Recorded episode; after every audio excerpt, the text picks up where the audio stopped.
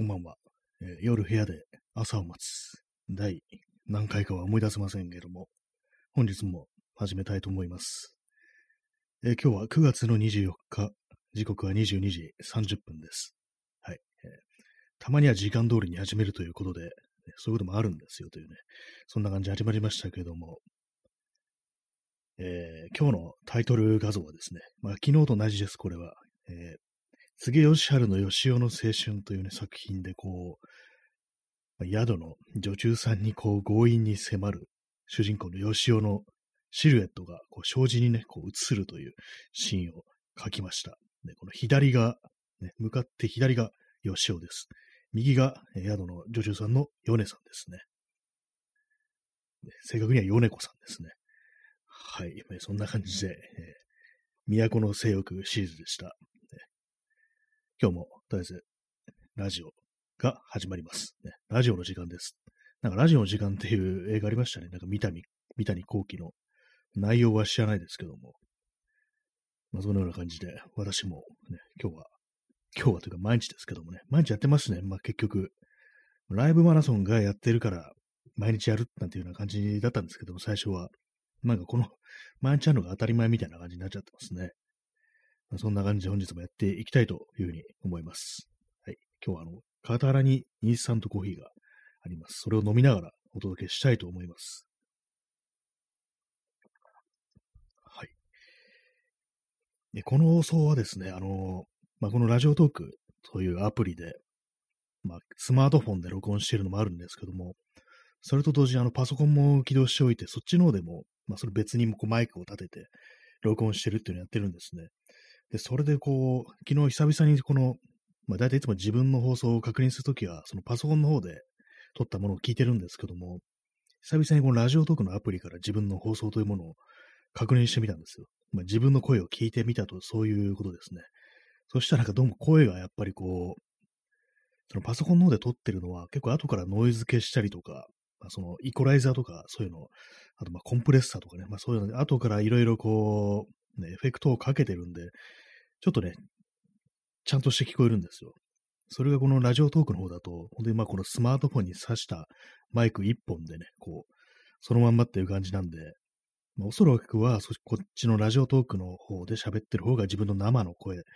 に近いというね、ことなんだろうなと。まあ、普段私のね、こう肉声を聞いてる人が、ね、聞こえてるのに近い感じがこのラジオトークの方のアプリなんだというふうに思うんですけども、それをなんかこう自分で聞いてみたら、なんか昨日の放送を聞いてたんですけども、なんかどうも声が、声がちょっと年取ってないかこれみたいなことを思ったんですよね。なんか最初の頃と比べて若干なんか年を取ってないかこれっていう、ね、ふうに思ったんですけども、まあ一年経ってますから当然のことくね、年は別に取ってるんですけども、なんか、なんかこの声ちょっと嫌だなみたいな風に自分で思っちゃったんですよね。今までね、こう、そんなに気にしたことはなかったんですけども、なんか、なんか妙にこう、嫌な低さみたいなものとね、嫌な高さみたいなものがなんか、その一緒に同居してるみたいな、なんかね、ちょっとよくわかんない表現ですけども、そういうことを感じてしまい、なんか人の声っていうのは不思議なもんだな、なんていうふうに思いました。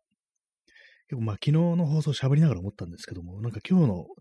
その声を出す時の感じ、なんかちょっといつもより低いな、みたいな感じで、こう喋ってたんですけども、どうもそれがどうもね、現れたようですね。はいね、まあ、なんなんていうんですかね、まあ、こう、無理にこう、土葬を聞かそうとしてるみたいな、そんな感じっていうんですかね。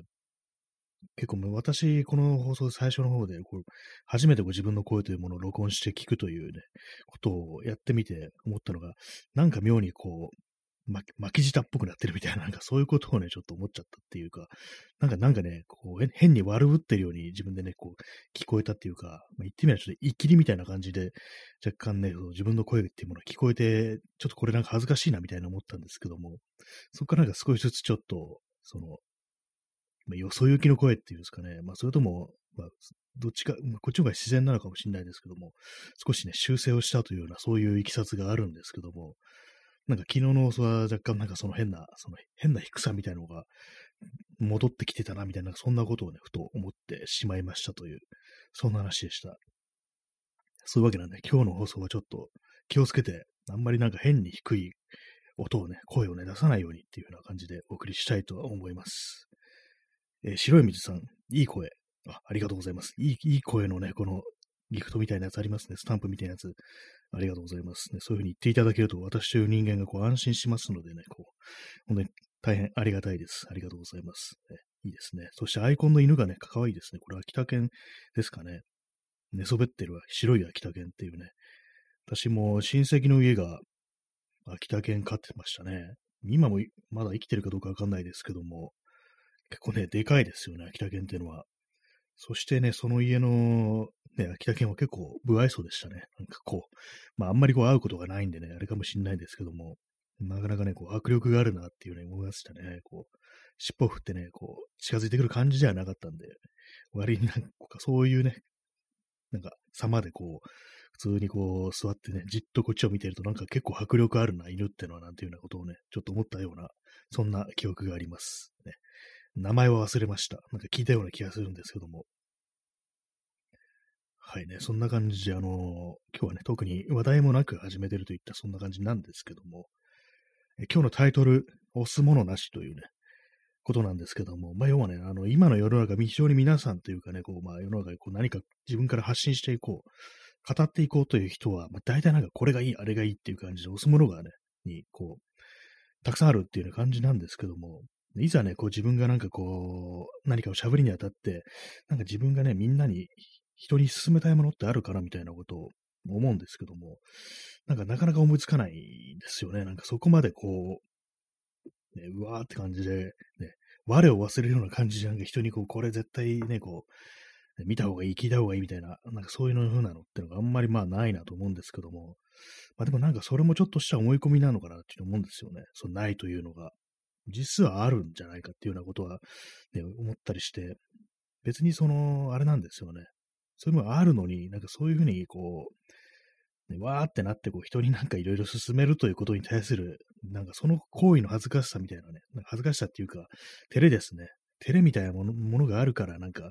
ね、自分にはなんかそう別になんか特に人に進めるものもないし、みたいななんかちょっとね、いじけた気分みたいなものが出てくるのかななんていうふうに思うんですよね。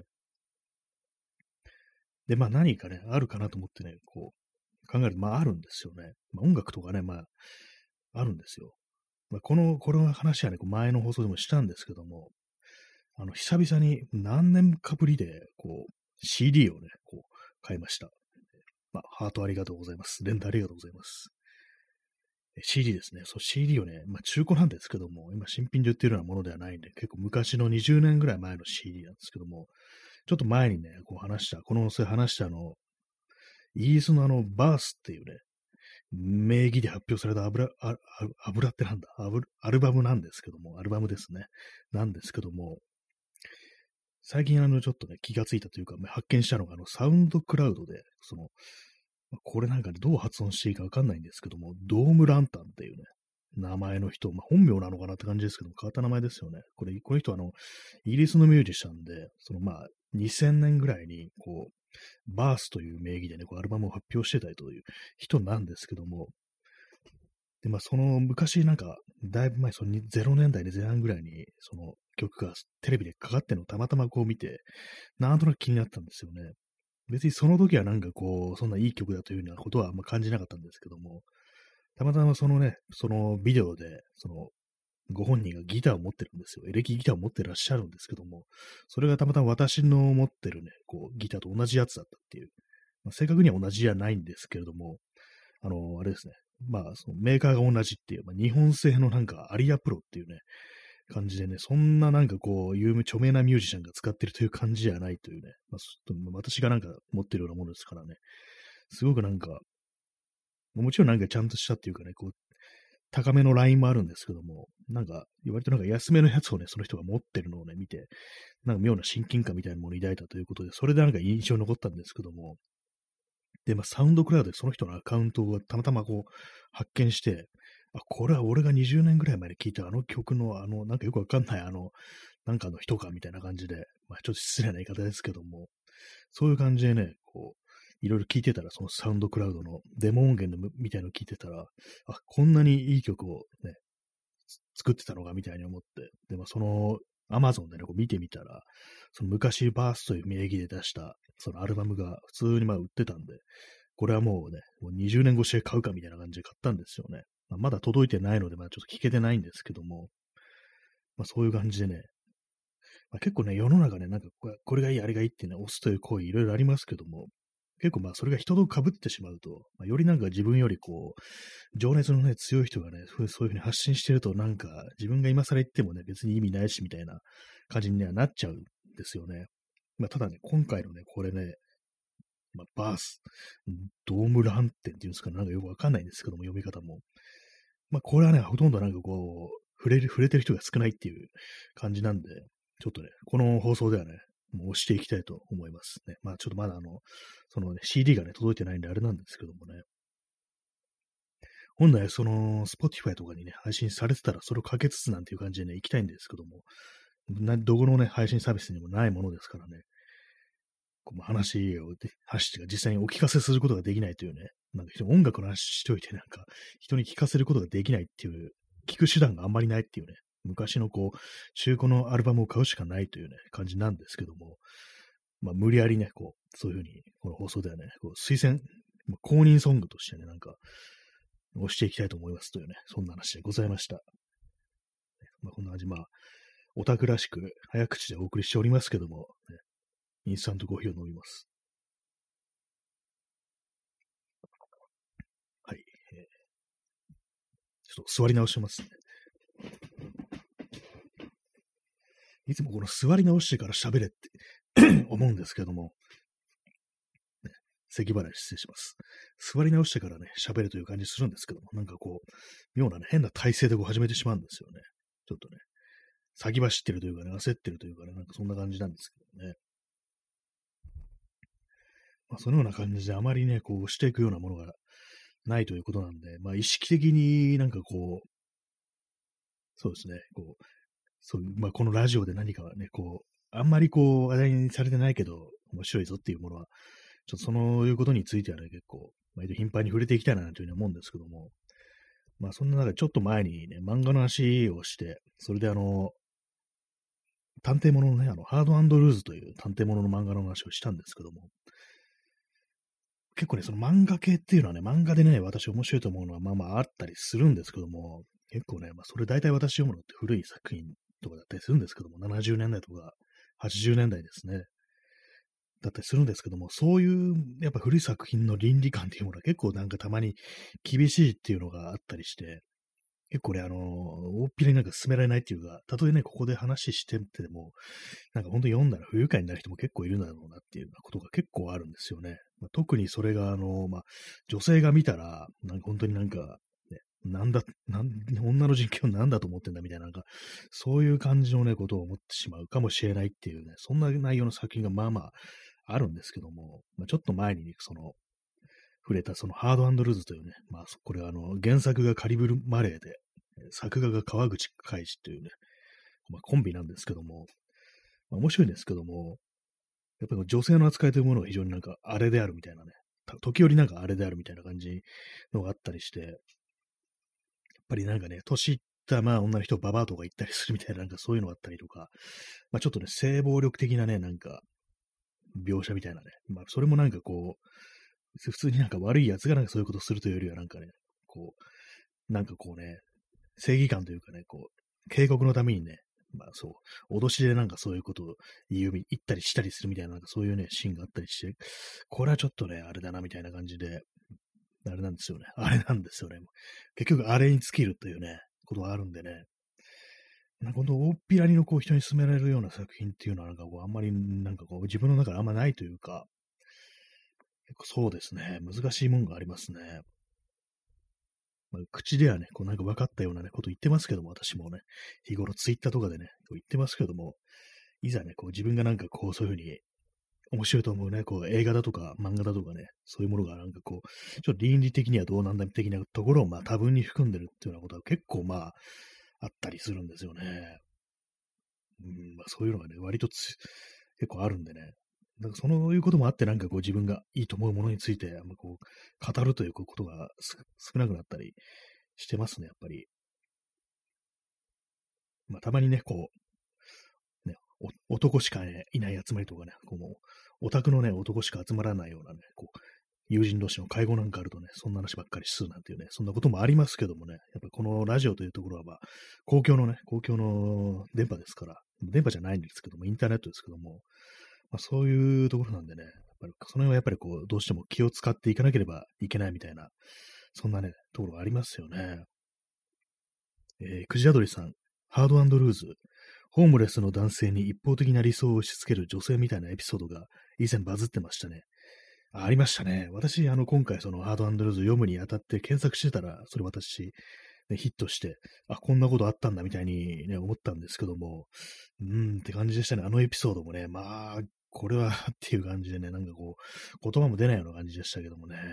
なんかすごくこう、ね、80年代的な感じであるっていうね、思いますね。なんかその辺のあれは、なんか本当になんかこれちょっと触れたくないな的ななんかそういう感じですかね。なんかそういうのありましたね、あのエピソード。はいね、なんかこうカリブマレーのさ、ね、原作って他にもなんかいろいろあったんで、こう見てみたんですけども、まあその中で結構ね、女性が主人公の話とかもあったりして、まあ、女の子3人組みたいな、美大生の、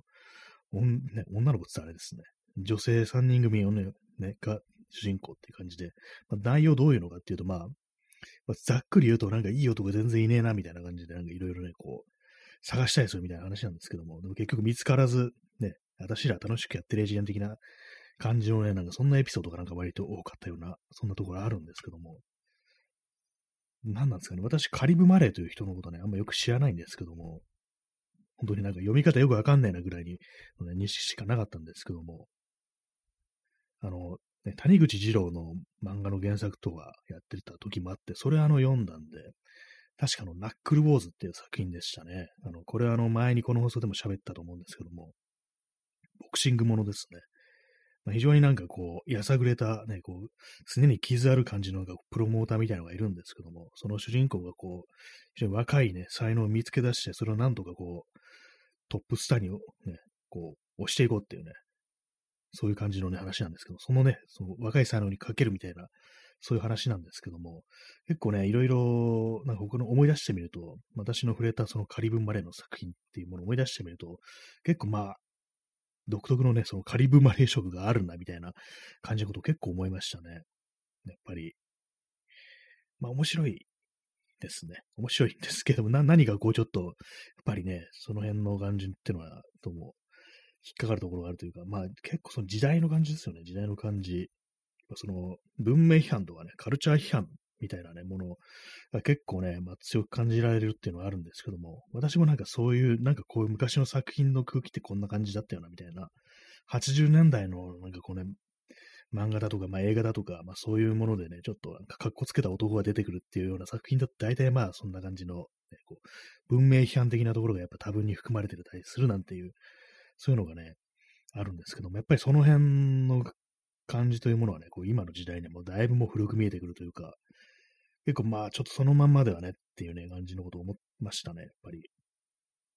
ね P さん。最初、カナマレイと呼んでました。ああ、なんか読み方わかんないですよね、あれも。なんかあの、カリブ・マーレーでしたっけ？なんかあの、あれでしたよね。なんか、なんかレゲエのミュージシャンだったかなんだかが、こう、元ネタみたいな、なんかそんなような感じだったと思うんですけども、確かあのね、同じその谷口二郎が作画で、カリブ・マレーが原作のやつで、確かね、あの、なんだったかな、ナックルウォーズじゃなくて、青、青のなんとかっていうね、覚えてねえのかいって感じですけども、青の時代じゃなくてね、なんかそんな青のなんとかっていうね、ボクシングものがあったんですけども、確かね、それの主人公の名前が、レゲっていうね、名前なんですよ。日本人なんですけども、で、漢字が当て字みたいな、ね、感じでね、まあ、レゲってレゲエのね、レゲだと思うんですけども、で、普通になんかあの、好きな音楽レゲエみたいな、そんなキャラクターだったような気がしますね。はい、そんなような感じでね、すごくなんか自分の趣味というかね、こう、なんていうんですかね、その、ダンディズムみたいなも非常にすごくね、もう前面に押し出てるような、そういうなんかその原作者だななんていうことはね、結構思ったりしましたね。でもそのハードルーズって探偵物なんですけども、まあ、同じあの探偵物でこうね、有名なのは事件や家業とかね、谷口二郎の作画ですけども、ありますけども、まあこれ原作違う人ですね。結構まあ直前にそれも読んでたんで、いろいろ比べるところあったんですけども、こっちのハードルーズの方はですね、なんか非常にこうなんかエピソードが、割となんかしみったれてるエピソードが多いっていうのがあって、まあ、全然まあ前も話しましたけども、そんなにこうアクションというかね、なんか暴力沙汰みたいのがそんなにないっていう感じで、で、事件もなんかすごい非常になんか小さいところで終わるみたいな感じで、ね、まあ普通になんかね、こう、わかりませんでしたで終わるみたいなね、なんか不思議な話でしたみたいな終わるっていうね、そういうのがあるんですけども、なんかその辺のなんか結構中途半端さみたいなね、ところと、そのなんていうんですかね、ちょっとね、やさぐれたというかね、まあある意味ダメなところのある男の可愛さみたいなね、そういうものがなんかこう、割に、まあ押し出されてるっていう感じだったんですけども、なんかどうも今の時代、この手の感じでなんか、女性が主人公っていうね、そういうものってなんか割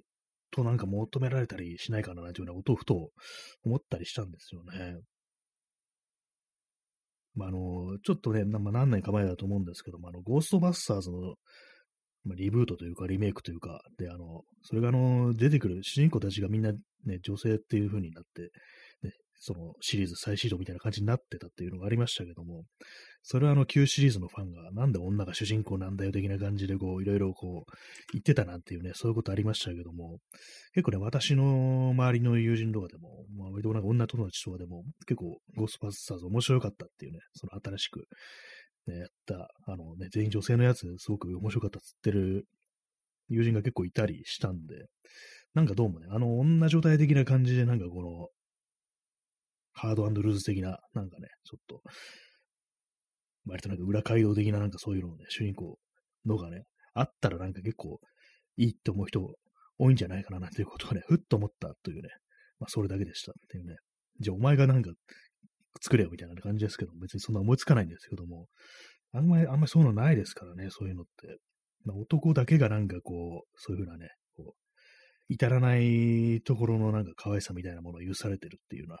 なんかそういうのありますからね。なんかそれが逆になんか誰にもどちらのね、どちらっていうかね、すべての人間にも解放されていくべきなんじゃないかみたいな、かね、大雑把なことをなんかこの漫画を読みながら考えたりして、まあ、今の時代になんかこの手の漫画あったら割となんか読んでみたいかななんてようなことは結構思ったりしましたね。はい、水を飲みます。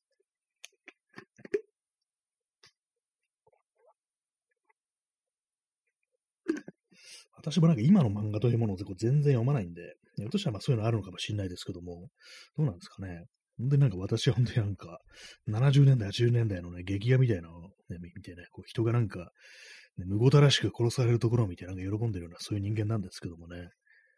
まあ、今の漫画、今の漫画本当買ってないですからね。一切なんかこう、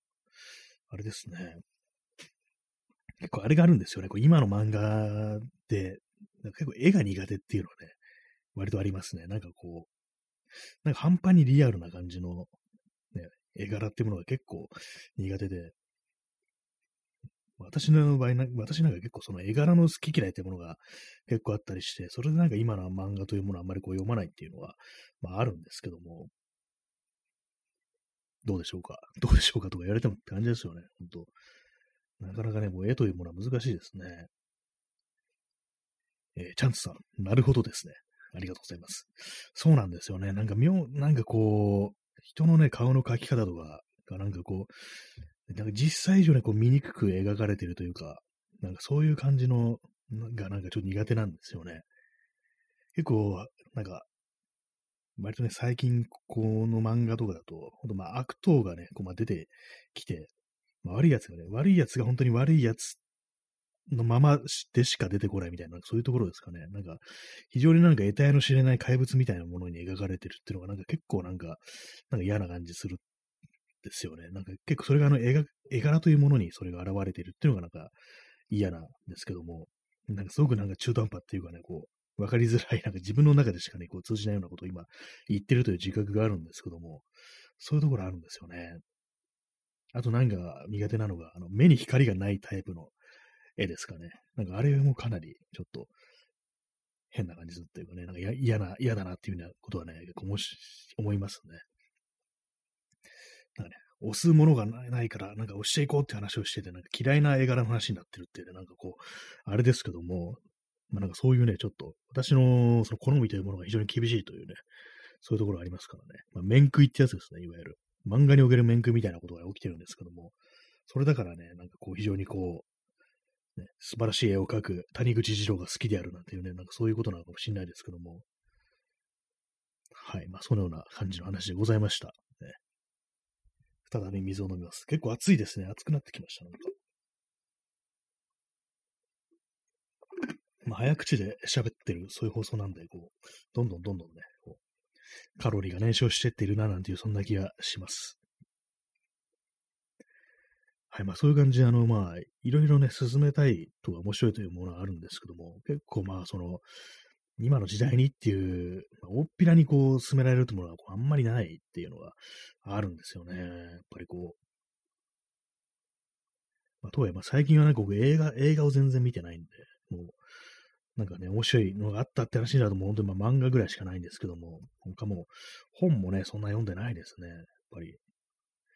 本当びっくりなんですけども、なんか本当にここまであの、あれなんですよね。映画が見れなくなるとは思いませんでしたね。だって、まあ、漫画とか読むよりね、多分映画の方が楽なんですよね。